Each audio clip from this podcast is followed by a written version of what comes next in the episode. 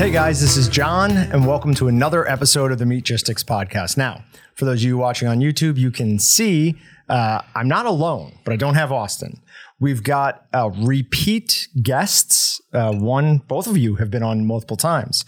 The last time they were on together, things got a little bit out of hand. Uh, with that in mind, we are drinking IPAs today, but these are well-being non-alcoholic IPAs. so we were going to stick more to normal meat processing things. No, I just kid. Uh, last time we talked to them, we had a bunch of great stories of Walton's back in the day, great things from customers, and we have some more information we want to pull from their heads. So I've got with me today Brett Walton, who is a CEO, owner. Do you have any other ones? CEO, owner, President. president of Walton's, and we've got Mr. Kurt Carter. Kurt is our what is your title? indentured servant. White trash, hanger on, See? begging for retirement. I swore these were I- or non-alcoholics. Somehow he's already started. Um, no, I have seen Kurt try to leave in the middle of the day numerous times and get tackled on his way out and shepherded back to his desk. So there might be something there. But we're going to let them uh, start telling stories. Uh, well, actually, maybe a little bit less story, a little bit more what we learned from what you guys have Is- done. Are you like senior account manager? Yeah, I manage the account for seniors. You could tell that title is very important to him. He really it's cares a about peer it. job. I just, yeah. So let's go back real quick. Kurt, uh, if you did not listen to the first one, the joke was Shame on you. Kurt came with the company. He Well, was they're on going to want to go back and listen. got now. to go back. Yeah. If if the intro or intro I gave to it doesn't interest you, then still go back and listen. It was an hour and a half to two hours of just absolutely a great time. Some hilarious stories. Best on a long drive. Yeah, well, absolutely. That'll eat up the miles. Uh, Best with a beer favorite one and a long drive. was either the the llama not being a deer or the bull on the golf course. Hey, spoilers! They gotta wa- they well, gotta they can go, lis- back and listen. Gotta, they I gotta gave go listen. two little tiny things Yeah, from that's it. right. well, and They're I blew the story too because I said, "Do I tell a story about the llama?" Still, And then I very stole well. the story. Yes. blew the punchline. And then I blew one somehow saying, "So tell me about baseball bats and emus or something like that." No, no, emus are the clippers. Yeah. You have to go back And to get all of these. They're all worthwhile listening stories. But we kind of cut it off there, and there's definitely more to tell. So, with that in mind, I know you guys have talked a little bit about what you want to discuss today. So, I will mostly turn it over to you, and I'll just act as the audience. Let's go. Oh. Well, what we one of the things we talked about that we didn't get to last time because you cut us off in such a short time is you know exactly what's on the table here in front of us today. Um, do you explain that to the people that are watching, Vienna or do we just sausage. kind of go You ahead can and eat? see where he So- scratched him on the side of the can. This is a ridiculous amount of lying from you. These are not Vienna sausages. So uh, these are two flavors of sausage that are going to be at Bratfest, which is on the 20th at our Wichita location. Come down, have a great time. Tons of activities for the family. Lots of things for kids to do this year.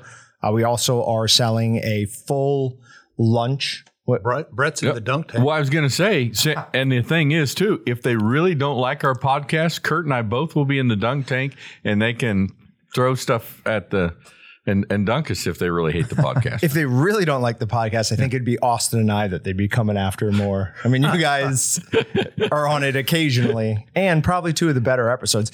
Your one episode, the one where you were both on, is our best performing YouTube one. Most people uh, have watched that on YouTube, not downloaded, but on YouTube.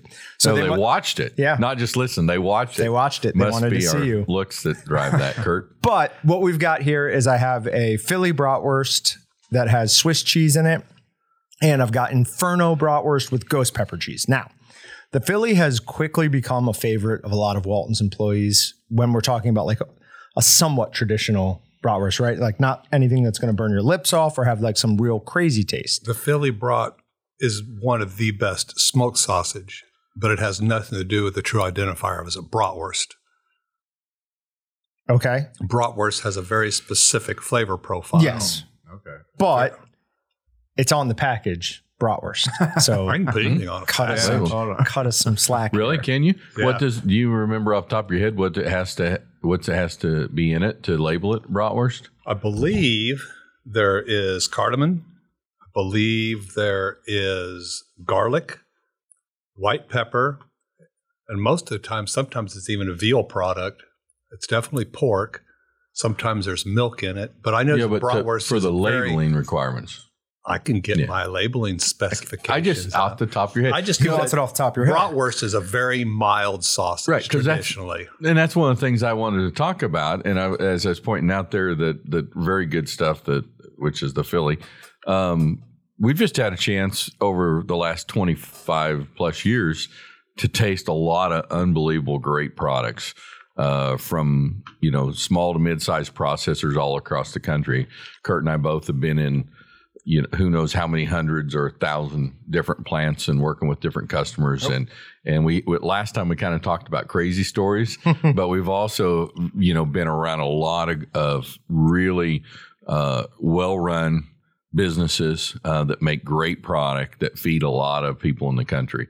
And uh, and along with that you know is is also then um, the competition stuff, whether you're at a state competition or the national competition, um, which would be you know state meat processors associations or the American Association of Meat Processors. And Kurt's done a lot of a lot of judging. I've done a little. Uh, Wurstfest is a great thing. Tell them about Wurstfest and how that works, Kurt. And get right up on the mic. Yep. Just like that. Wurstfest is put on in Hermann, Missouri, the third weekend of it's wintertime. March. March. I think it's the last weekend in March. And uh, it's an incredible event. It's worst for uh, Hermann is a German community. It's a wine area, wine region. And they have a local competition that has two categories for amateur and professional. And people enter it. There's hundreds of entries, uh, some of the most bizarre stuff you'll ever see in your life. Um, and they're judged. Uh, it's a big bragging right for the commercial processors to win the best of show. They get a hand etched bottle, and it's comes with a lot of bragging rights and publicity. But they'll have lines of people stand in line to sample products from all the different vendors. Uh, when you judge at Wurstfest, you really have no idea what you're going to judge. Um, I actually judged an octopus. Oh, wait, wait. Like an octopus sausage? No, it was an octopus. Oh, wow. Somebody had just taken an octopus, clipped the head off like you're supposed to, Mhm. eviscerated it, and grilled it. And so there was a paper plate with an octopus Okay. on it. And so I got We did octopus. I liked it. I, I got thought it was good. This was too chewy. Was it? Yeah, and I played with it and waved to people walking by.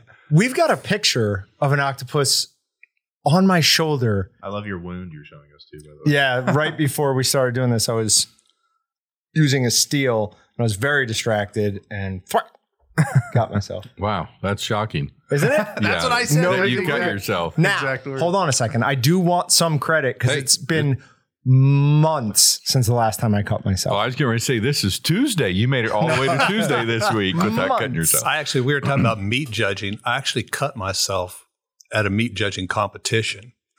And that's embarrassing as can be. So I'm Oh, trying to hide the blood, trying to find a band aid, not ask anybody where the band aids are, but very surreptitiously and dripping blood on the counter and wiping it off.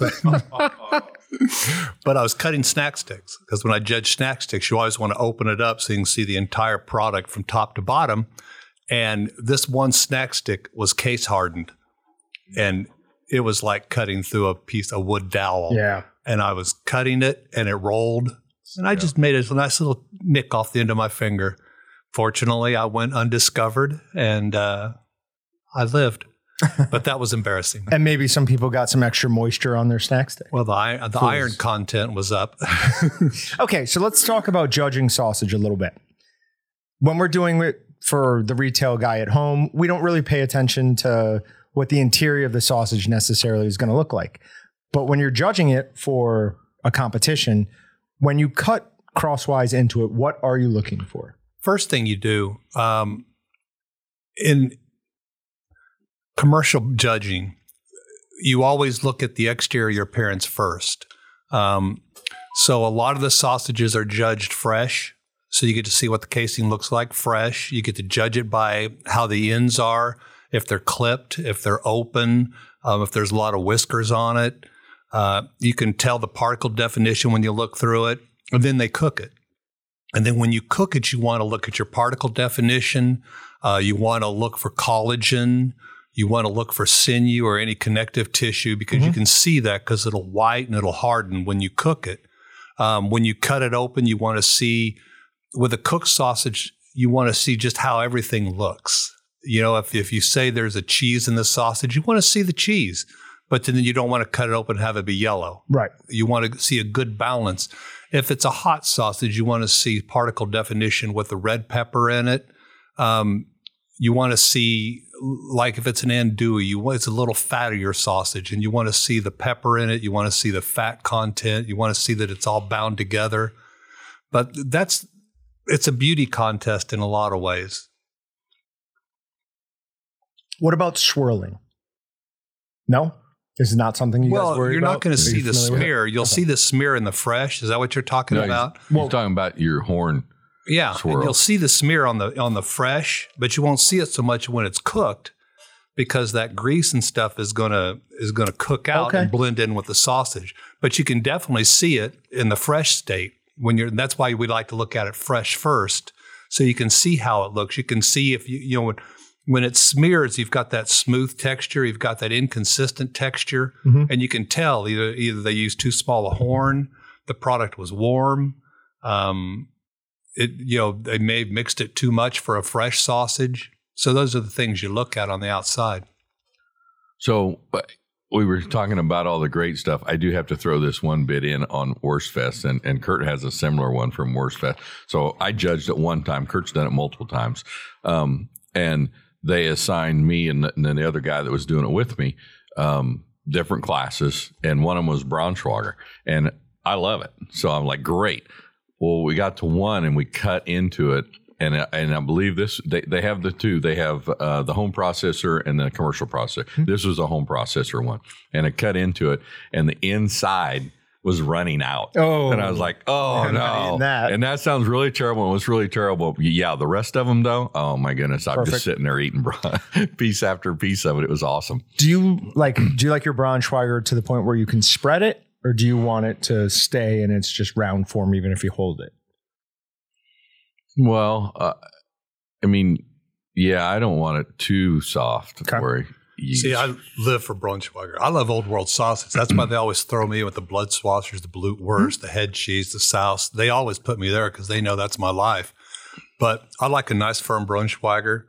I don't like it with particulates. I don't like it with pistachios or anything. Right. Yeah, yeah, yeah. No, No, yeah. I agree on I just that. like a, I always go to the Braunschweiger table and argue with the judge. We have fun every single year. We sit there and get in fights. He looks for me to come over and pick fights with him on it. But I had one like Brett that all I did was took a knife and poked a hole in the top and squeezed it out. And the the guy at the head of it goes, "Yeah, you don't have to do that." one." but the thing about Wurstfest and Brett and I, when we first started in this business, we'd have people from Missouri say, "Hey, I'm hanging some sausage in my garage." I'm like, "Yeah, you're an idiot. You're going to kill people. That's the craziest black magic thing I ever heard." I didn't know people did that. Well, now we're judging it at Wurstfest.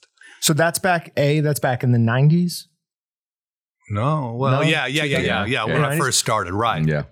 And Early that- 2000s. that's retail guys Yeah. who are doing that. Yeah. So growing up in upstate New York, all the old Italian men hung their sausage in the basement from like September to whenever it was done. And I just thought that was fine until I started working here. And I was like, oh, no, that's like really, really bad. Now, that time of the year in New York, it is mm-hmm. probably the correct temperature for it, but it's a total crapshoot. It's a yeah, Yeah. it's a roll of dice. Yeah, Well, it's got- really really great, or maybe not. or someone's going to the hospital. Yeah. I've got commercial customers in Missouri that do it professionally. Mm-hmm. I've got mm-hmm. one that even has a HACCP so he can sell it. And when they do it, it it's beautiful. Right. It's it's so good. But I got stuck judging the amateur class of sausage, and you could drive nails with every single one of them. I'm not a fan of smoke and they were all so heavily smoked. Your hands stunk like smoke for a week. It's worse than diesel fuel. They were all so hard. And I'm judging with probably one of the premier meat men in the United States. He's one of the few Americans that's got to judge at IFFA in Europe, a gentleman named Ed Woods. Okay. And I'm raking these poor sausages over the coal. And Ed's like, come on, Carter, lighten up. I go, oh, you know, but because I've had the good stuff. Right. And I know with a lot of work, a lot of effort, these guys need corrective criticism so they can make the good stuff. But man, that was one of the most brutal judgings I've ever had to do in my entire life. Now I am somewhat envious that they're just a state away, but apparently there is something in Missouri that during the months of September, October, November, they have like the perfect humidity and temperature combination that we don't have here because sometimes I feel like They Kansas is hands. cursed. They'll Yeah, hang they hands. hang everything over there. Southern parts. Missouri. Southern parts of Missouri? Yeah. Okay. Uh-huh. Well, South, South of 70, yeah. guess I'm Yeah. Because I don't know if they do it southwest. I know Hermann, it's southeast. Washington, and Swiss, they all air hang, and Yeah. and uh, so does Lyon, and there's all south of 70. Yeah. So there is something about the yeah the temperature and humidity and everything down there It makes it. Perfect for Yep. it. But So what do you what do you get for judging? Like you arrive at an event, I assume they've asked you Wine. Wine. ahead of time. Okay. Wine. and So, fatter. so remember, wine to there's, take home or just there's, wine while there's you're there? vineyards all around there. So what they do is they bring out your choice of bottles of wine if you're going to judge because you have to cleanse your palate Sure. in between. Yep.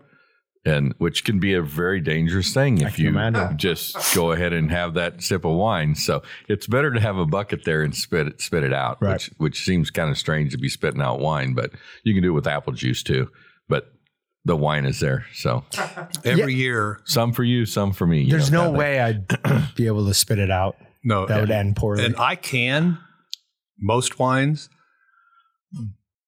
but my favorite wine is a Norton, and it's expensive wine from that region, and it's Okay. a grape, grape from Missouri. One year, the lady in charge thought she was doing me a favor. She hid two bottles of Norton under my chair. I don't have good filters. they were for me to take home. There was no Norton left for me to take home.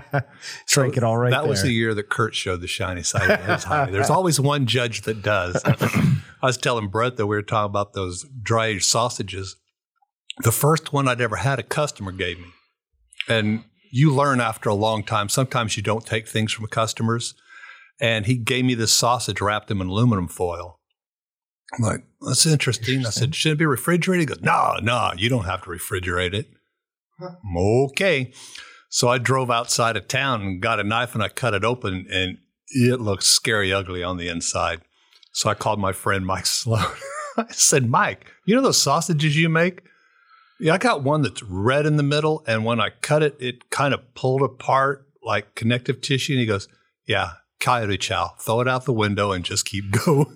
what was the word you said there? coyote chow. Oh, coyote He chow. said they had dried it too fast, and so it cased hardened, Okay. and it kept Yeah. shrinking and contracting from the outside, but it sealed so the inside wasn't cooking anymore.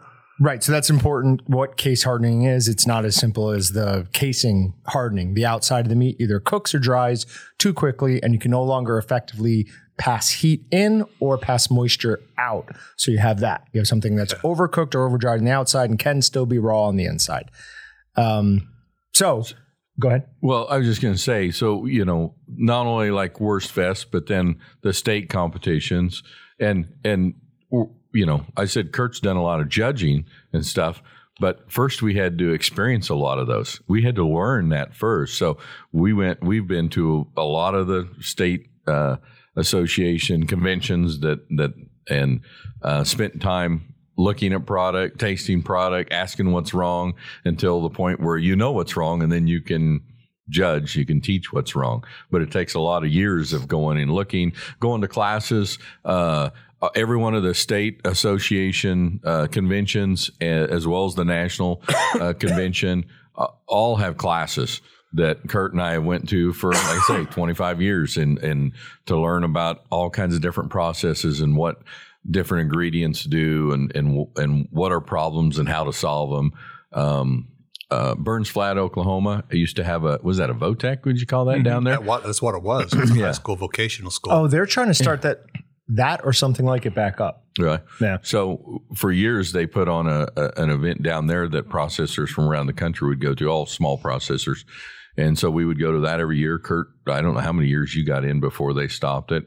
Um, I think it was 10 or 11. Yeah. a lot of notebooks. Yeah. So, uh, and that was like all day Friday, all day Saturday, and wrap up Sunday morning type deal. That was a great, great learning experience for us because there was a lot of really um, experienced processors there, and uh, you know, a lot of you know, most of what Kurt and I know, we learned from our customers. Well, Yeah. what's neat was um, Iowa State, Dr. Cordray from Iowa State put it on, and a lot of his graduate students who came and helped are now doctors in the industry, running universities.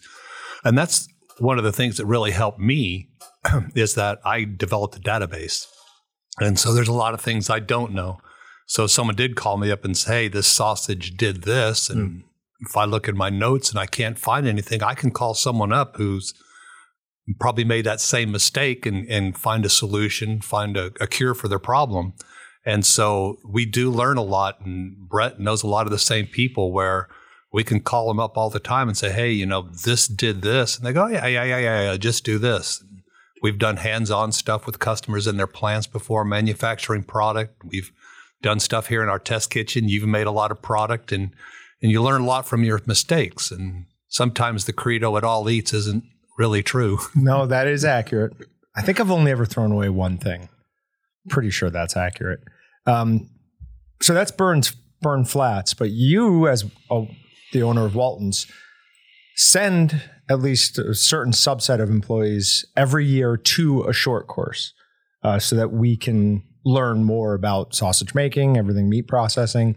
Um, back in the day, were you attending those? Did you used to go to those short courses? I never no? have. No, I've never attended one of them. you. No, I, Oh, wow. I'm sure they had them, Yeah, they had them. but uh, we just didn't. Okay. Um, We we didn't. went to Burns Flat. We went to the state shows, but I don't know why we didn't go. I think Uh, maybe we, I do. It costs a lot. yeah, of money. they're money. not cheap. it costs a lot of money to go. I've seen the bill. And, and and and if you remember this, so back in the day when Kurt and I were learning all this stuff, we were also doing purchasing, answering the phone, cleaning the toilets, you know, all the other things Yeah, too. yeah. There wasn't a lot of other people around here besides us two. So we earned uh, your luxuries. we, you know, we, you know, Fair. I, I probably went over that before, but when we first started, you know, I would go on a road a week, then he would go on a road the road a week. Both of us couldn't be gone at the same time. We didn't have enough vehicles, and one of us had to be here to answer the phones So, and to ship things out. and to ship orders, and ship yeah, things pull out, orders and yeah. stuff. So so yeah, for us then to go to a separate class like that. Now we still went to conventions and a lot of conventions we worked together. And if there was, you know, excuse me, at the national convention, they maybe have classes, multiple classes at the same time. So we would get together and go, okay, I'm going to this one, you go to that one, and then we'll share notes, you know, next week on what we what we uh, learned. So we try to get as much information as possible. And now all of our sales, all of our commercial sales guys, which I believe there's eight now, all of our commercial salesmen, when they go to a convention, they're they're requested to do the same thing that Kurt and I did all the years: is go to the classes, keep learning, keep learning. Yeah, you told the story of the first time you went to a convention together, and while everyone else went to a class, you guys had your, you know, combo competition, Olympics or whatever. uh, whatever you want to call it, and then you came back and they asked you questions about it, and you're like, oh, whoops, should have been doing that. Yeah. Makes yeah, but you perfect should have seen me hit the anthill. button. You'll not. You could learn that information again. You'll never get that memory back if you didn't Never. make it. Yeah. So But you know, it's it's one of the things I preach incessantly to commercial customers is to go to AMP and go to the cured meat competition room. There is so much you can learn by looking at other product, asking questions, the people that made it. Uh, the second best thing is inner product. Um, the first year you might get your tail kicked, and they might just rip you to shreds. I said, but that's valuable information because they'll give you a score sheet and they'll say, this is what's wrong. And what's great is you can go up to the person who won and say, okay, this is what was wrong. How do I fix this? And in there's a lot in the commercial world to a good looking product because people buy with their eyes. um, and how you package it and how you present it. And that's what you can learn from these meat competitions. That's what you can learn by talking to the judges who do it. And in in the in the retail world, maybe not so much, but you still want to put a good looking product out Absolutely. there. You still want to brag and thump your chest. Yep. That look at what I did. And uh, remember like the, Colorado Colorado Wyoming convention, Dr. Means used to do, where um, at the end of their once they had awarded all the uh, awards for the uh, the first place and so forth, um, then everybody would go into the into the classroom and he'd will out the product on these r- tables, these rolling tables, and he'd be like, "Okay." See this bratwurst here? Whose is this? he's like, "This is, you know, John. This is yours. You know what's wrong with this?" I mean, he would like go through the whole thing, and some people, I think, cringed at it, but I was in there going, "This is awesome," Ron- because he would tell you exact exactly what what the judges saw and why your product needed to be better. Ron Richards in Montana did it. Oh, he called yeah. it "Come to Jesus." Yeah. and I mean, everyone would. They'd come in, and there were actually people that if their product wasn't up there, they'd get it and bring it out, just so Ron would beat him up. But Yeah, there was a learn- lady up there too before. Um, maybe you didn't go up there then. There was a lady Before from Ron? From well, she was from Montana, it was a state or yeah, Montana. City. She's she's in charge now that Ron passed away. Jean Oh. Ann. Yeah, she was in on that too. Yeah, yeah. Just, but you know what? Hey, that's how you learn anything. Is is you make your you you you, you do your best, and then somebody tells you critiques you, so you can get better. Um, Yeah. that's Absolutely. isn't that what our isn't that what our customer that's what the customers do. I mean, that's really if you're manufacturing a product and putting it out there, your customers are kind of doing that to you. You know, hey, this is what I like about the product, or this, or if they don't buy it, you might want to ask why they don't buy it, or if they, don't, bring buy it an again. back. Yeah, right. If right. they don't bring an animal back to you. Yeah. Yep. I imagine repeat business for our commercial customers is the name of the game. You have to have those people keep Mm-hmm. coming back. The cost of acquisition for new customers across all businesses continues to go up. Now, um, I had that conversation with Travis last weekend. Have you listened to that yet? By the way, the No. flush. Oh, I'm not. interested with your reaction to it for numerous reasons. He let me get a little ranty in the middle, but don't worry Okay, about it. I'll, I'll call him. Uh, just just listen to it first. He did fine. Um, but one of the things on that podcast that we talked about was how far out commercial customers are booked. He asked me, "Is it still as bad as it as it was?" My response was, "No, it's no longer. You know, it's not like two years anymore." Did these come in, or do you have an advanced one? Sorry about that. Brett has a Meatgistics tumbler. Are these in stock? No, Oh, okay. You got an advanced copy. it's a special. That Brett makes one. sense. That, Okay. okay. I'm okay with that. Okay. Um, so, uh, well, sorry, we were just talking about cost per acquisition for a new customer. Is there uh, any like feeling in the industry where a is the time out you have to schedule to get a beef in coming down? So I, I, I have an answer for that, Okay. but it's just my own. I don't know if Kurt would agree with it or not. It has come down from what it was, but I think that was not a real number because what was going on was I- I was calling you and going, "Hey, I, can I get a beef in?" And you'd say, "Yeah, one, 18 months from now." I go, "Okay, well, put me on the list." Then I call Kurt and go, "Kurt, when can you get me in?" And he'd say, "16 months." Well, I'd keep both of those. There was a lot of that going on, and I think we've now it's still like a year for a lot of Well- people, but you know, it's not for everybody. but a year is doable. Right now, I can tell you three different stories. I've got customers that'll take a beef tomorrow. That I've got customers that are scheduled out one week. There's kind of a obvious reason why they are. I've got several customers who aren't scheduled out after the first year because they refuse to be. They're not taking any beef. Okay. Just both almost all of them said somewhere around the middle of December they'll open up for 23. I've got two customers right now that I've talked to recently that are scheduled out July and August of 23. Um, a lot of customers are gun shy for exactly what Brett said.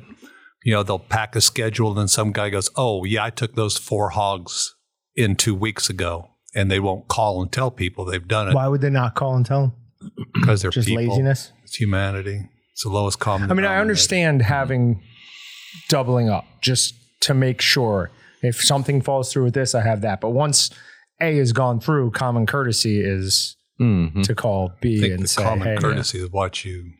So so those numbers were inflated. okay, Um, but what percent I don't know, but I know some of it. Some of it was.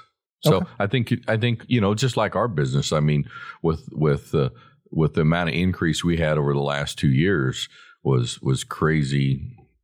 You know, crazy growth. Yep. But now it's kind of leveled off to what the new normal. It didn't drop back down to pre-COVID. It's the new normal. Yeah. For uh, our industry, which is you know small to mid-size meat processors across the country. well, so it's the new normal until the next big thing happens. And Well, there's a big thing happening now. with the sell off. Well, with drought, um, I got guys in Texas that can't feed cows because there's nothing to feed them. Yep. Um, buying silage is just way too expensive.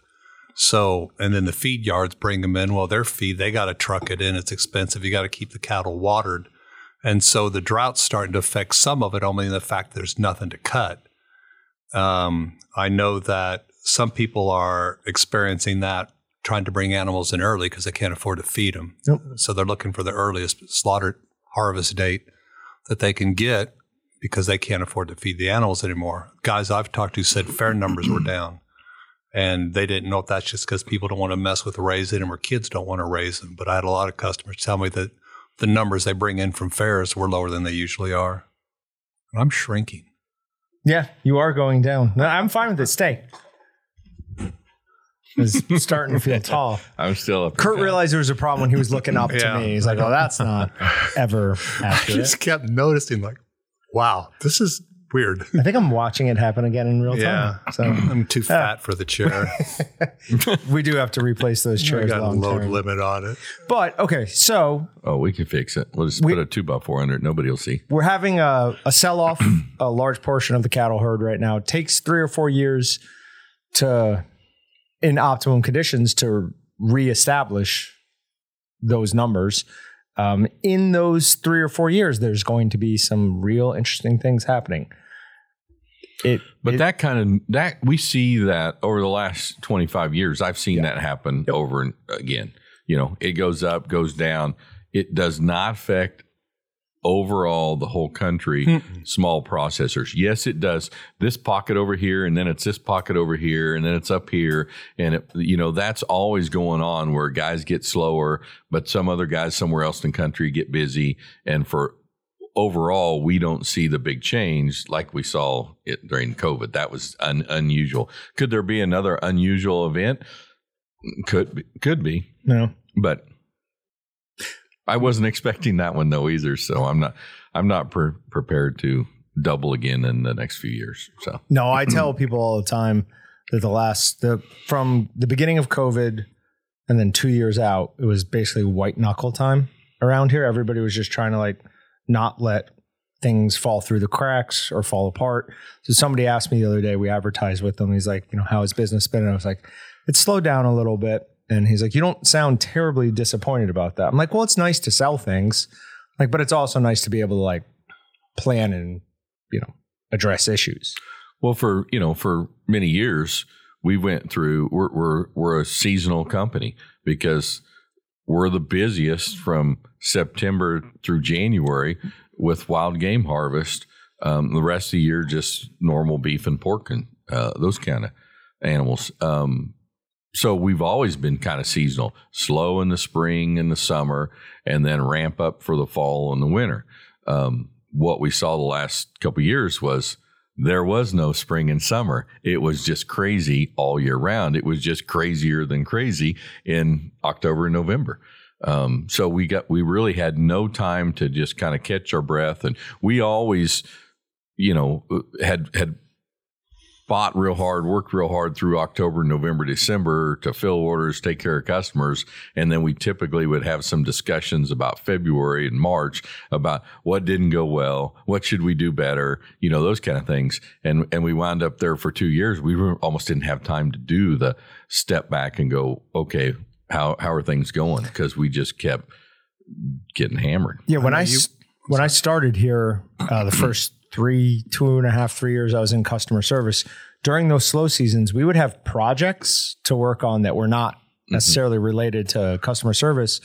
just to like have work for us to do Right. so that we wouldn't go have to go from three agents down to two or how whatever it would have worked out to.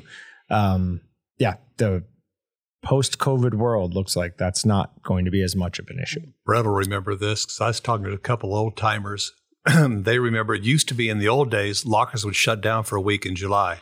Mm. They t- everyone took vacation at the same time. They'd do maintenance, then they'd open back up at the end of July.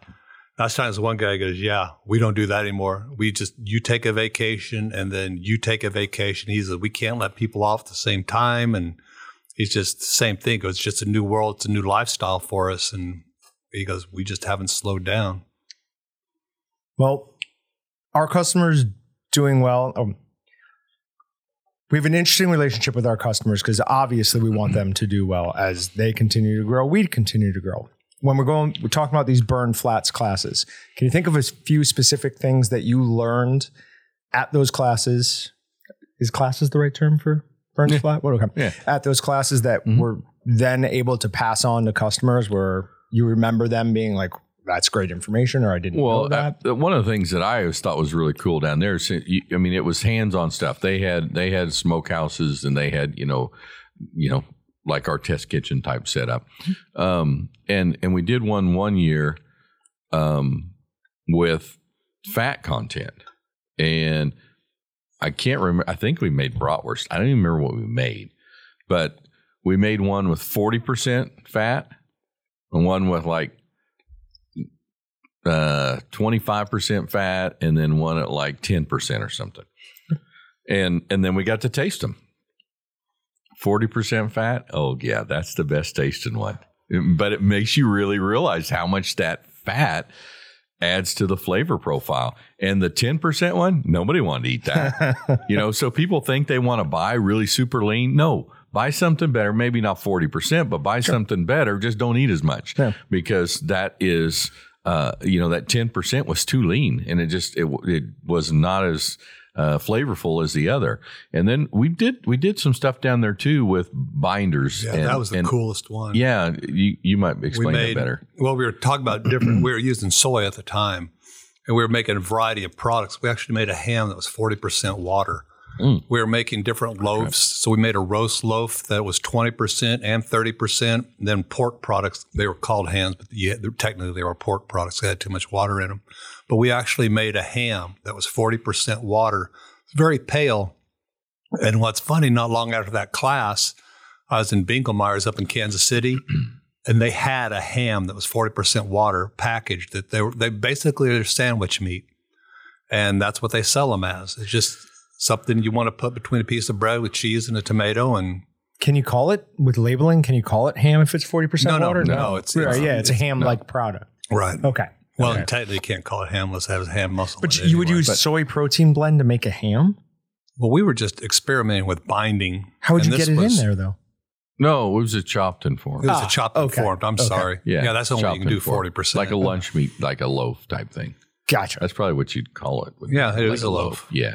So, and and what was great about like Burns Flat, and and it's Mm. that way too about the state conventions, but but certainly Burns Flat, we would have you know we'd make this product, and then you know be in there during the day. Well, then everybody stayed in the same hotel at like a Holiday Inn, so. We'd go back to the Holiday Inn then, and then everybody would meet downstairs. Um, you know, we I think we'd have dinner as a group or whatever. And then we'd meet downstairs afterwards. There was a little area down there that people could bring their iced tea down to, and we would sit around and and Sip talk tea. and yeah, Oh and, yeah, and talk Sure. about.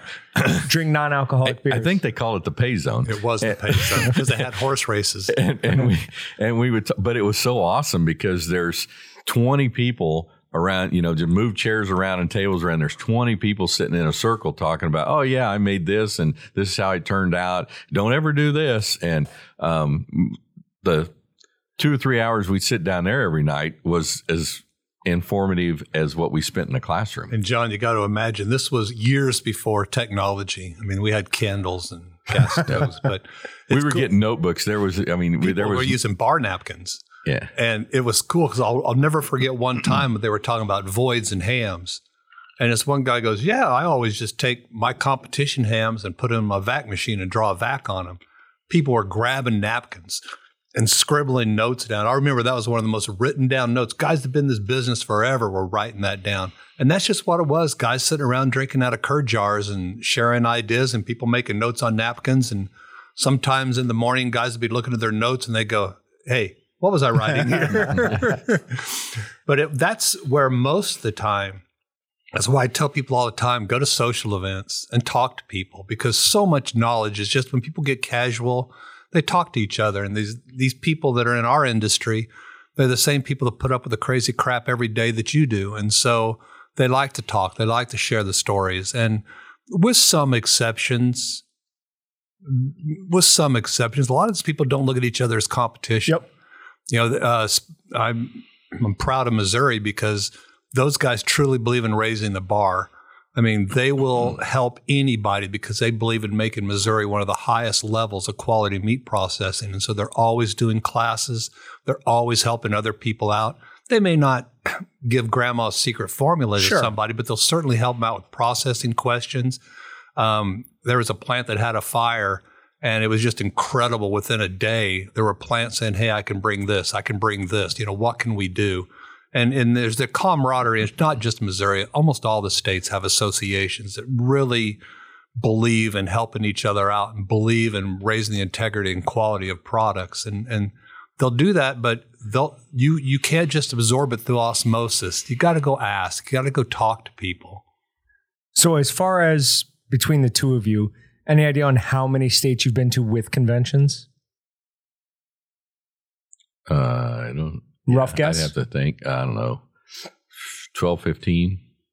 i think that's between good, the two of you. that's a good solid oh, well but Yeah. No, but like I mean, Curtis went to Pennsylvania. We've never been to Pennsylvania, but Curtis went, so that counts. Yeah. Well, I know.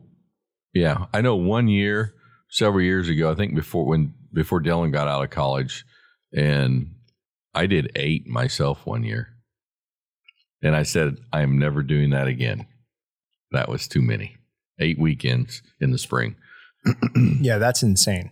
That's just yeah, a I lot of like travel. every weekend I was going somewhere, and sometimes with Kurt because a lot of times we worked conventions together when there wasn't that many people around here. Brett keeps me out of trouble and gets me out of jail. Yeah, What's the furthest you've ever gone for a state convention? Montana. Oregon, Oh. Washington. Oh, wow. That's right. for- You've yeah. done the Northwest one up there. Yeah. That's fairly Montana far. for me. Yeah, Fly or drive? flew, but Yeah, then I had drive. to drive two and a, oh. almost three hours from Once Portland there. to get to where they had it. John mine was in Missoula and I did drive. So Oh yeah, Okay. but you Did you stopped it- along Did the you do way. it the whole shot in one like we no, did? No, no, Well, I was by myself, and I was Oh, ca- I was okay. calling on customers That's too. fair. I, and then I spent a week driving around Montana calling on customers And afterwards, and then drove back. Yeah, we didn't do that.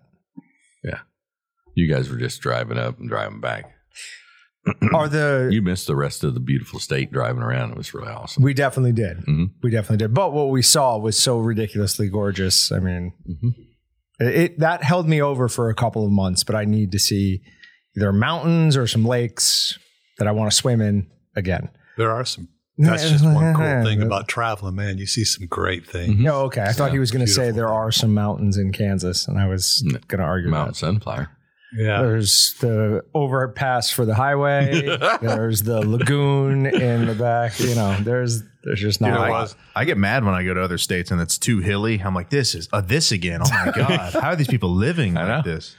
Well, it's fun to visit like in the mountains, but then I get home and I can actually see again. I like to see.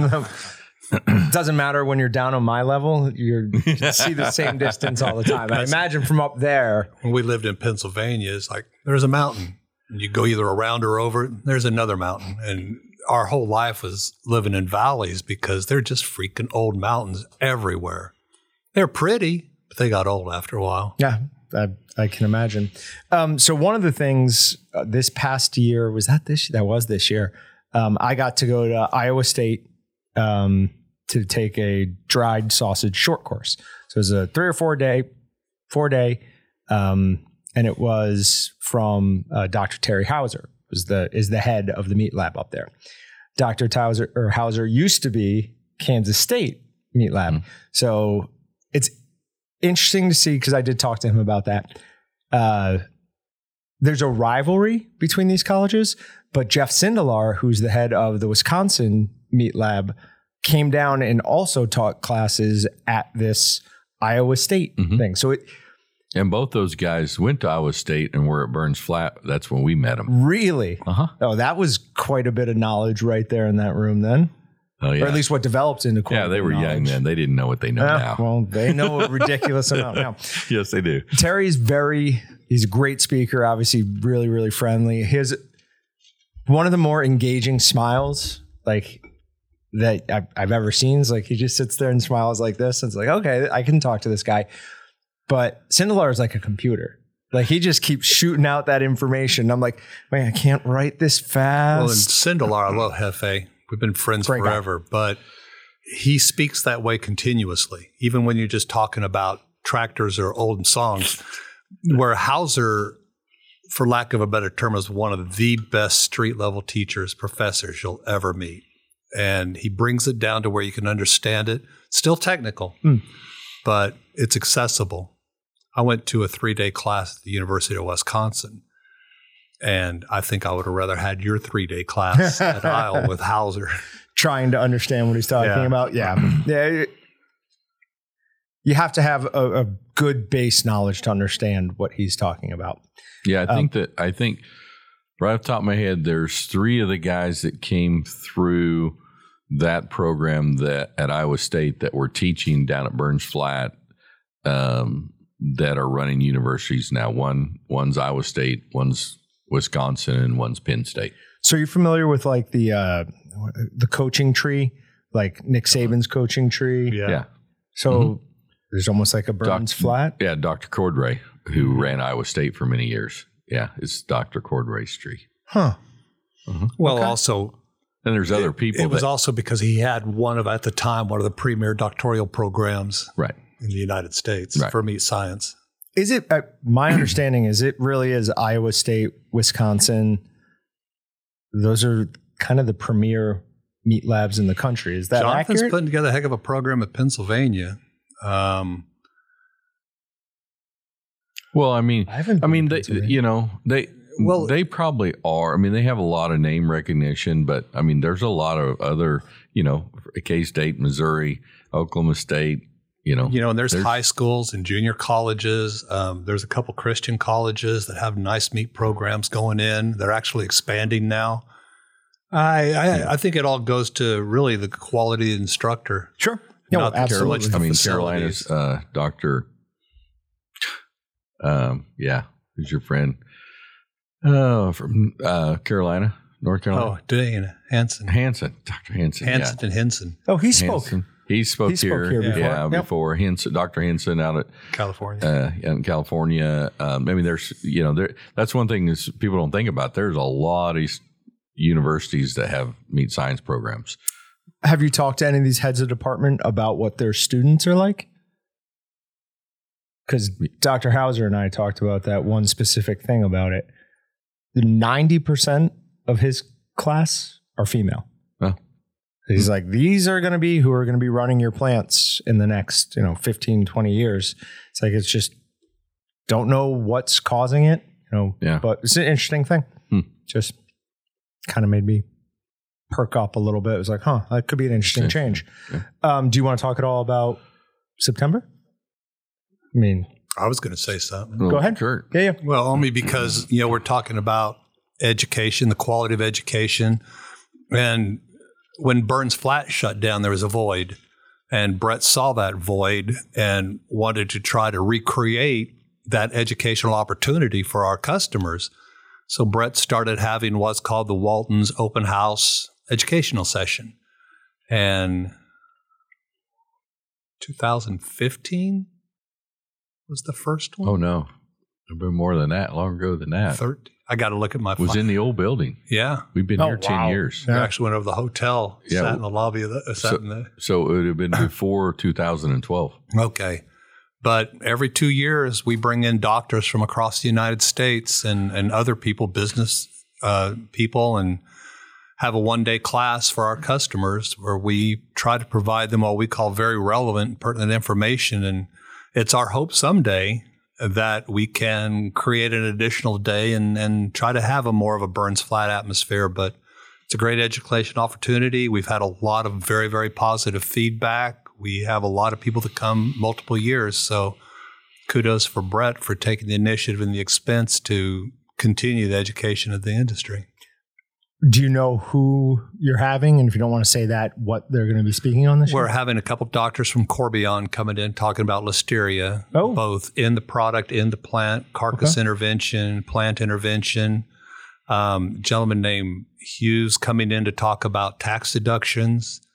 Um, we have Dr. Houser. Good. He's coming in about most of his economics, um, carcass economics as far as harvesting, how to cool it. Um, some parts of the carcass don't need to be aged for 14 days, and people are actually doing different things with uh, having carcasses and quartering them and bringing different parts out earlier to process. So you utilize cooler space. Um, Abby with AMP has come in to do some of the final updates on Appendix A and B because that finalizes in December. And we have uh, the gentleman who owned Walnut Valley coming in. Uh, they took a dilapidated plant, made it a premier meat processing plant, opened a couple other meat markets, and talking about expanding your business and and and one of the things they're going to talk about is the and Terry's going to talk about it too is just making sure that you understand what goes into a product before you price a product, so that you know if you're putting labor and cost of, of five dollars into a sausage, you can't sell it for two fifty five. Right. So it's going to be an interesting class. And again, we always try to have a business class. Uh, we always try to have a plant come in. Again, we always just try to look at listeria has been popping up continuously. We're having stories about listeria problems. So we really wanted to address that. And it's a multifaceted problem in that, you know, coming on a carcass, it goes on the floor, you drag it with wheels or feet to other parts of the plant. If you're not careful, then it gets into your food products. So we really wanted to cover cradle to grave on listeria and make sure we cover that. So should be an interesting and valuable session. It sounds like it. Now, you have a hard out in a couple of minutes. Is that correct? Is that still No. accurate? Oh, oh, okay. Um, I just didn't. I, I wasn't going to go on for two hours. okay, like we time. will prevent that. But I do have a couple other things I want to Okay. talk about. But you were. It sounded like you were about to say something before I pointed at my. No, I was. I was just going to off. say that you know, uh, Kurt's credited me for the idea. I don't know if that was true or not, but uh, he does all the work and puts it all together. It's the best Um, way to do it. So yeah. So and, and but I you did a really nice job there of explaining the one th- the, the the pattern that we try to follow every time we do this is one of our processor customers to talk about what they do in their place. Somebody from a university that can talk technical stuff. Somebody from uh, the manufacturing world. This case, the guy's talking about listeria. Um, and then somebody that would teach a business deal. That's we've got a guy coming in and talk about um, some depreciation things that uh, maybe some of our customers are missing. Okay. So we try to touch all those four things, and and then we bring in uh, different people almost every time. We've got a few. Terry's actually done it before, so we've had a couple of people do it after you know several times of them not being here. Then we might ask them to come back in again. But uh, fortunately, we've been blessed with with knowing a lot of people in the industry after 25 years. So we have a pretty good uh, um, uh, number of folks that we can draw from to And bring cool in and because talk. we'll actually have doctors go, You doing it this year? Mhm. Can I do it? Yeah. Is it my turn? Uh-huh. yeah. So, since it's that getting to be that time, two times ago when we did it, um, we the first night we have a, a dinner prepared for the attendees in the back. Put out some tables, everyone comes around there and, and eats it. Um, so four years ago, because we do it every other year, I injected a bunch of brisket with Paws Black Bull, put it in a vacuum tumbler, and then smoked it. Unfortunately, I wasn't able to be here to try that.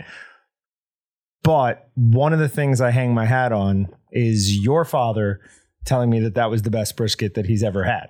So I will He lies. never He forget drunk. that. He was No. Always stone He didn't know cold it. he sober. Was, he was not. He was not drinking. My dad wouldn't have been drinking. He didn't have his teeth in there. he was dead serious. He said that was the best brisket I've ever had. I said, you know, it was all me. It's that it wasn't easy. The seasoning or Isn't the equipment. Isn't it it? was that it's that easy with Paul's. just love. Paul's can make you look so So much better than Yes. you are. I know. Um, okay, then uh, another question. Something that's come up a bunch in the last six months or so is this rash of uh, meat processing plant fires. Um, my take on it has been fairly consistent.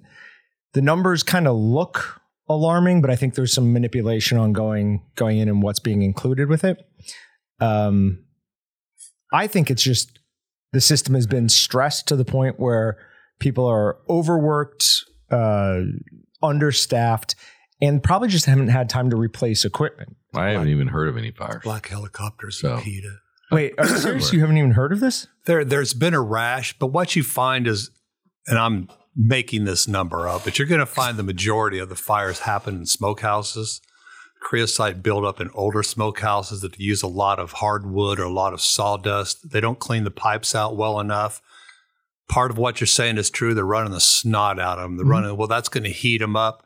And that's where you find a lot of your fires are happening, or in smokehouse flues where that creosote will drip. Um, I had a guy burn an oven up, but he had a, it was an older oven that had a lower heat pan. He had a bunch of fat hams in it and just greased it out and blew it up. I guess we did have one in Kansas, and it was a smokehouse issue. Bonita. No, Clay Center. Oh, Bonita. Oh yeah, yeah. Hmm. Bonita's blew up. So It was gas two. blew her across the plant. We sold her an oven. It was gas. Mm-hmm. Yeah. So yeah, in in my in my knowledge that I can think of in the last yeah however many years, almost every one that I know of was a smokehouse. Oh, I mean obviously, But that, does goes, make like I said, it does play into your theory, though.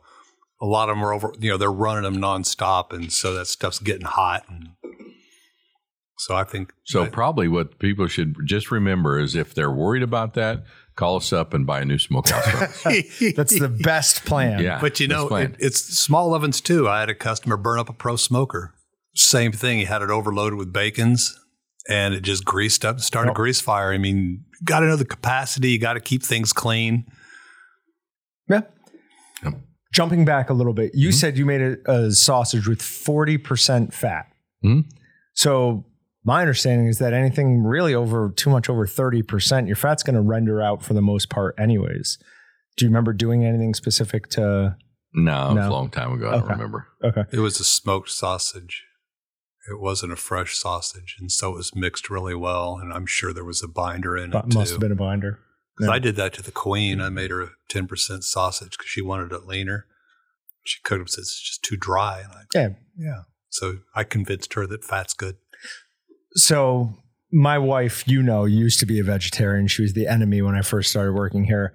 I now have her eating steak. So Mhm. I've made like I've won for the most part. but I can't get her to eat sausage. She just refuses. I think she can't get around it mentally for some reason. So she buys these like fake sausage things, right? Like Uh-huh. kielbasa.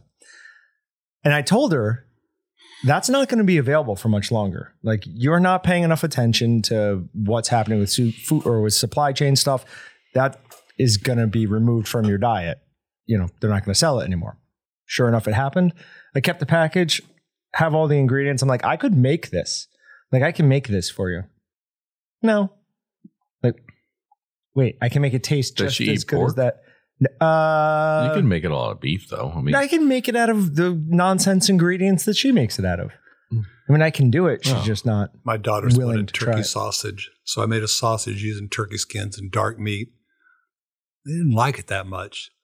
So I made, made another sausage using white breast meat of turkey and pork fat. Mhm. They really like that That's one. it. yeah. That's then it. they really got pissed and I told them there's pork fat in it. But I mean, pork fat's magic. When I teach those classes, I tell people there's an equation that salt plus fat equals flavor. And if you ever will make a good turkey sausage, use turkey breast and pork fat. It's incredible. there is no substitute for it. Every wild game sausage I've made that's been like really, really good, and I'm thinking specifically of pheasant and goose uh, and deer, always add pork fat. It's just you, nothing else replicates it. It's just not as good. The beef fat has a place. It, it, it- not a lot of it. I mean, if you blend it, but beef fat holds a lot more water It adds a little more density. So if you're using a lot of softer meats, I don't recommend ever, ever making a sausage out of 100% beef fat. But there are some properties of beef fat, if used wisely, can can can contribute. I like making sausage 60-40 and leaving a little extra fat on the beef and then using almost all fat pork trim for the pork part. But I, I poo poo beef fat a lot, Mhm. but there are places for it. So if you are making a 60 40, um, what cuts from beef specifically do you like? I use everything whole muscle, just Right, anything, so whatever I can get. Doesn't matter. Yeah, Okay. just uh, we we don't get roasts anymore when we process our animals. So I'll just see what's marked down at the grocery store and go. This is going in the grinder. Yeah, it could be way to do it. anything. It's usually brown and greasy or brown and runny and marked down, and it's sausage. Tastes just as good. Yeah. Yep. There's still life in it. sausage absolutely is a huge part of the meat industry. We take all of these, we, Uh, they take all of these less desirable cuts and make a product that feeds millions of people a day. Well, it depends on, I mean, and that's what you got to be careful with. When you feed the masses, you're extending it a lot. I mean, you look at the label, and it's a lot of mechanically separated, it's blends. I try to tell my customers when you're making a sausage, think of it as a roast in a casing. Try very hard to sell it as a roast in a casing. Now, if you're selling an economy sausage, then blend it, you know, extend it as far as you want. But you got to understand you're selling quality and you got to differentiate yourself Can you talk a little bit? You're saying blend it, but I don't think a lot of people Um, understand what you're using pork, using chicken, using um, trim meat instead of you know the whole muscle itself. Um, you're, you're just blending different products. You're using an extender, a binder of some type. Look on the ingredient deck, and you see water start to climb up a little bit higher. Sometimes it's so much where the water actually has to be broken out and listed on the label separately. Um, but I really emphasize to my customers it's, it's a roast in a casing and keep that mentality. That's what I do when I make it. You get a nice bite. It's going to be consistent. And like well, I can tell my lovely wife, this isn't, you know, Oscar Mayer. This isn't. Right. Sorry to Oscar Mayer for underwriting this program. apologize to Patrick. He's a huge baloney guy. I'm a baloney guy. No, but see, I like bologna, but Me I have too. a customer I buy it from, I'm more and of it's a- roast in a casing. Bar S kind of guy when it comes to bologna. So you take that Oscar Mayer noise. I love fried bologna. Gee, many Christmas, that's good. It's probably like the Bud Light of bologna, though, right? So it's like we're all used to the flavor and maybe don't appreciate it, but to replicate it on that scale and quantity, right? Probably very difficult. So, yeah. I would imagine. At You and I need to. I've got a formula. I want to make bacon bologna, and I've got the formula for it. But the math is a pain in the butt. Yeah. Trying to break the belly down, and then making that part of the meat block, So the bacon's already been injected, and Mhm. Ah, but not cooked. I hate that parts per million. Well, no, I don't care about the nitrates. Oh, you got to okay. take. You got. You're using the fat content of the bacon. So if Oh, your bacon, yeah, if your easy. bacon's 70, 30 and it's this percentage of this meat block, then taking the math of this meat block and combining it so that your fat content stays about 30. That we can do no problem. It's the parts per million stuff. Dylan has some spreadsheet oh yeah. that with a spreadsheet, he could not explain to me how to do it. He wrote it some formula out on our board over there. It might still be there. And I eventually I just went, okay, okay, cool. I think I got it. So I was like, I'm this is never gonna penetrate my skull. So I had to use the same spreadsheet. I had a customers getting busted by their inspectors. So we had to adjust his formulation to get his parts per million down where they'd pass and let his meat go through. So I know we talked about this last time. Inspectors, some can be a little bit rough to deal with. Do uh, do processors have any recourse against that? Do they have someone they can go to and be like, "Hey, my inspector is really being overbearing here." Brett and I had the same line all the time. If your inspector says something's wrong, say, you know, my brain's this big. Help me out and show me the reg. Now, if they can show you the reg like this inspector did, Yeah. then you have to figure it out because he was wrong. But if it's if it's something that sounds nitpicky, ask them to show you the regulation. It's a CFR regulation. If they can show it to you, then then you have to figure out if that's if you have recourse to it. But a lot of times they can't show you the reg. Okay, so there was uh, we had Pheasant Fest earlier this year, which is the big pheasant forever and quail forever. Uh, sorry, uh, show, uh, and we were handing out samples. Part of that comes with we have to have some paperwork filled out. We have to have a hand washing station, and some inspectors come around and That's health department, though. Right, right. I, I, I have a, a point I'm going with here. As they were talking to me, because I was running that, uh, I asked them, I'm like, what would you like us to do? And after it, Brett came up to me and goes, let me give you one tip. He goes, never ask them what you, or no, never say, what do you want me to do?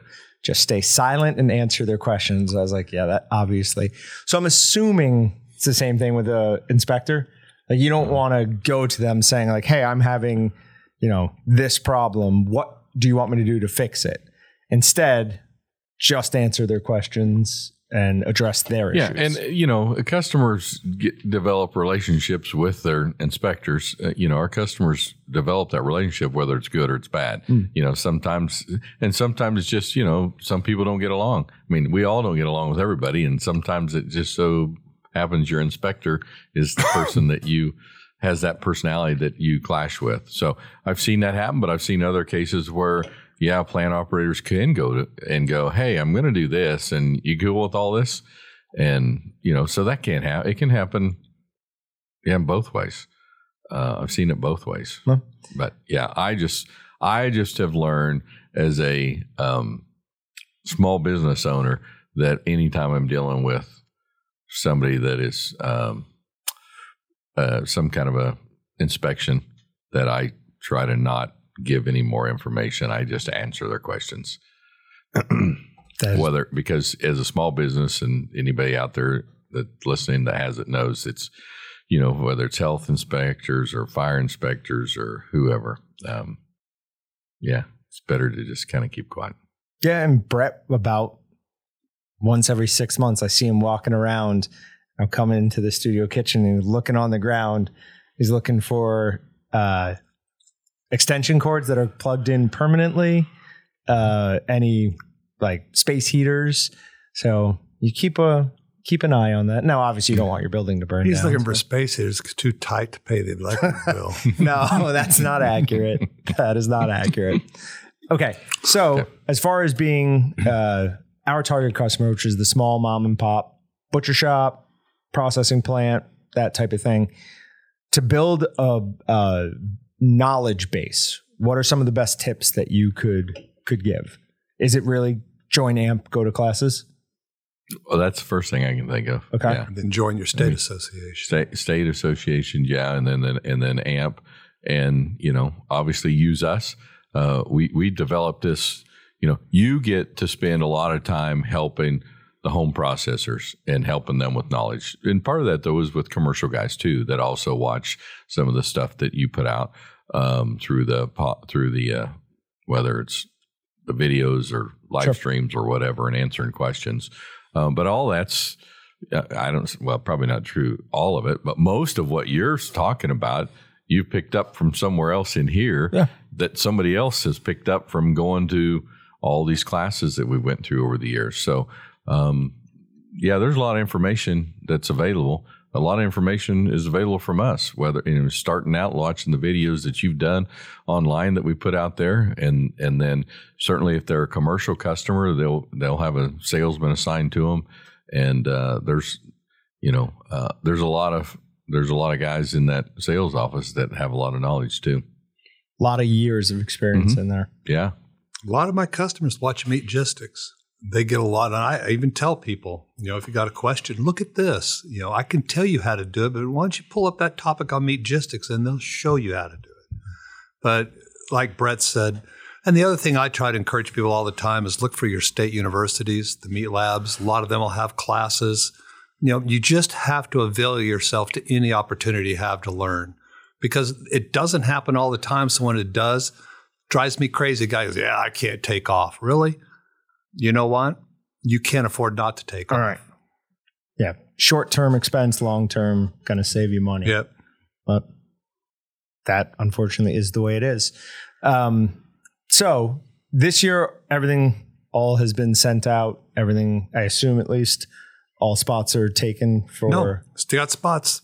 Take anybody, everybody. how would one go about? Well, it's Well, you you're not taking anybody and everybody. Oh, it's reservation only. Yeah. Or, uh, well, it's no. It, it's it would be for commercial meat processors. Okay. Somebody that's this is in definitely for full-time- commercial meat Yeah. processors. and and then yeah, and then they would need to get a hold of a salesman and talk about it. Okay. Yep. That makes sense. Yep. You wouldn't want anyone in off the street.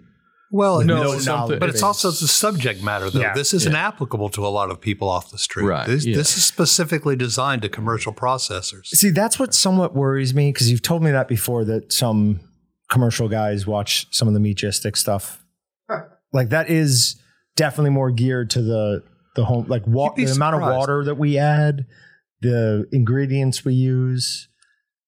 It just The basics apply to both. Yeah, I mean, But how you're you- mixing it, how you're stuffing it. There's Right. a lot of the the you know, and the additives and That's stuff. When you guys talk about erythorbate, when you talk about citric acid, I mean, there's just a lot of good, valuable information you provide out there that it's the starting point. It's a launching point. Well, and I've had home processors ask me about what judges look for in competition. They're not going to enter their product in competition. They want to make a really good looking Right. product to share with their family and friends so their friends can go, that thing looks amazing. You know, and it's simple And- things like a home guy. You know what? Maybe you don't care, but maybe you don't put the product so close together in a smokehouse they touch. Maybe you keep your hood clean so it doesn't drip on it because you do want to thump your chest and say, look at that. So you can teach them how to make a better product, teach them how to hang it neatly so it, so it smokes evenly and consistently all the way through. You know, it's not a competition, but there's a lot to thump in your chest and saying, look what I did. absolutely there's no better feeling than making something awesome, bringing it around to well here or at home and having people say that's amazing. You know, make me more of that, please. Um, well, maybe there are better feelings, but that's one of my favorite ones. Um, But I mean, when you're talking competition, it's it's funny what you look for. I mean, you'll hear the judges talk about it when it gets right down to it. Flavor's a big portion, but they'll look at casings and they'll look at how that staple is, and they'll want that staple dead center. And then how did you trim it off? And is there any meat where you trimmed it off? Did you leave the string on it? You know, when it gets down to it, then you know once you get past the comp, it's a beauty contest. Yeah, so we went to uh, we. My department no, doesn't normally go to the national uh, convention, but we went when it was in Oklahoma City. Patrick and I did, and one of the things that we were just shocked by was the number of disqualifications. How many people were disqualified for not following like some small but obviously important to somebody rule? Well, it's the weight. You know, they, and it specifically says it's not like you show up and they go, oh, by the way. They're very specific in the rules. So things have to be a certain length. There has to be a certain quantity. Case or sausage have to be a certain weight. Mm-hmm. Casings have to be, you know, some competitions say they have to be a clear casing. Right. Some say they have to be a specific type of casing. You can't have a casing with your name on it. That's kind of obvious. yeah, that makes sense. You know, so you know, they there's there's certain rules, but they're all very very clearly written out. And that and you hear the judges. I mean, they're almost in tears. They're lamenting, guys. I had to disqualify this. Please follow the rules so we don't have to do this next year. Yeah, and I imagine you can't let any of those rules fly because there's a lot of pride Well, running. on bottom that. line, one of the funniest ones was the judge goes up, goes, fellas, it's been this way since the dawn of time. Hot links have red casings. Yeah, Okay. uh, it's in the rule. He goes, it's just, so- you know, he, he, he wasn't sad. He was mad Yeah. because he had to disqualify someone for not having a red casing. But the rules are very specific, how they're thermal processed, you, you know, what, what the cooking temperatures are. There's some very explicit rules you have to follow and how would they know that though? you write it down. Oh, okay. I mean, that's what's funny. One of the, the old world sausages, the dry cured, those were disqualified in the past because they weren't thermal processed. And they weren't, they've actually started. I mean, I remember there was a competition where they disallowed them because they couldn't show that they met critical c- cooking points. Mm. And they're like, Are you crazy? This is delicious. But So if you think about it in those competitions, um, you know, certainly the state, but absolutely the, the national convention is a grand champion there. I mean, it, you just get a plaque. It's not like you get money, but you take that plaque back home, you put in a news release to the local papers and you put it up in your uh, in your retail section that hey, you know our Philly bratwurst won grand champion at in the national association. I can, That's a big deal. I can thump my chest and pat my back. One of my brand new customers, been working with them, helping them out. Entered a bacon in the Missouri State Fair, took grand champion. Really? He said the next day he had a guy call him and said, "Hey, I saw you won grand champion, I'm bringing in five hogs." like, Yeah. So what's that? What's that worth? yeah. That- uh, and, he, and they haven't even released it yet. He just was at the fair and saw that it And won. knew it. When Yeah. it closes, the fair closes this weekend. They'll have all the publicity go out. And I told him, I said, "Good. I mean, this guy's brand spanking new, and I'm proud of him. He won a couple other plaques too, and What state? Missouri. Missouri. Oh, And, yeah. uh, well, Missouri. So that Fair. that made me feel good that you know he asked a lot of questions. He worked hard and he developed the product and won Missouri State Fair. And like Brett said, it's already it's already having benefits and it will have more because everyone has a press release. AMP has a press release that you can fill out and send out to local papers. And we always tell people, man, as soon as you win, you know, make sure you let them know and they'll put it out there that everyone wants public interest. There, no names. I'm looking at you specifically for this in case you know this person's name. I heard a story about this past most recent amp and a bacon that was entered and then reclaimed. Do you guys not know this story? Oh, Lay it on us. What is it? interesting. That was reclaimed. Uh huh. So somebody submitted bacon.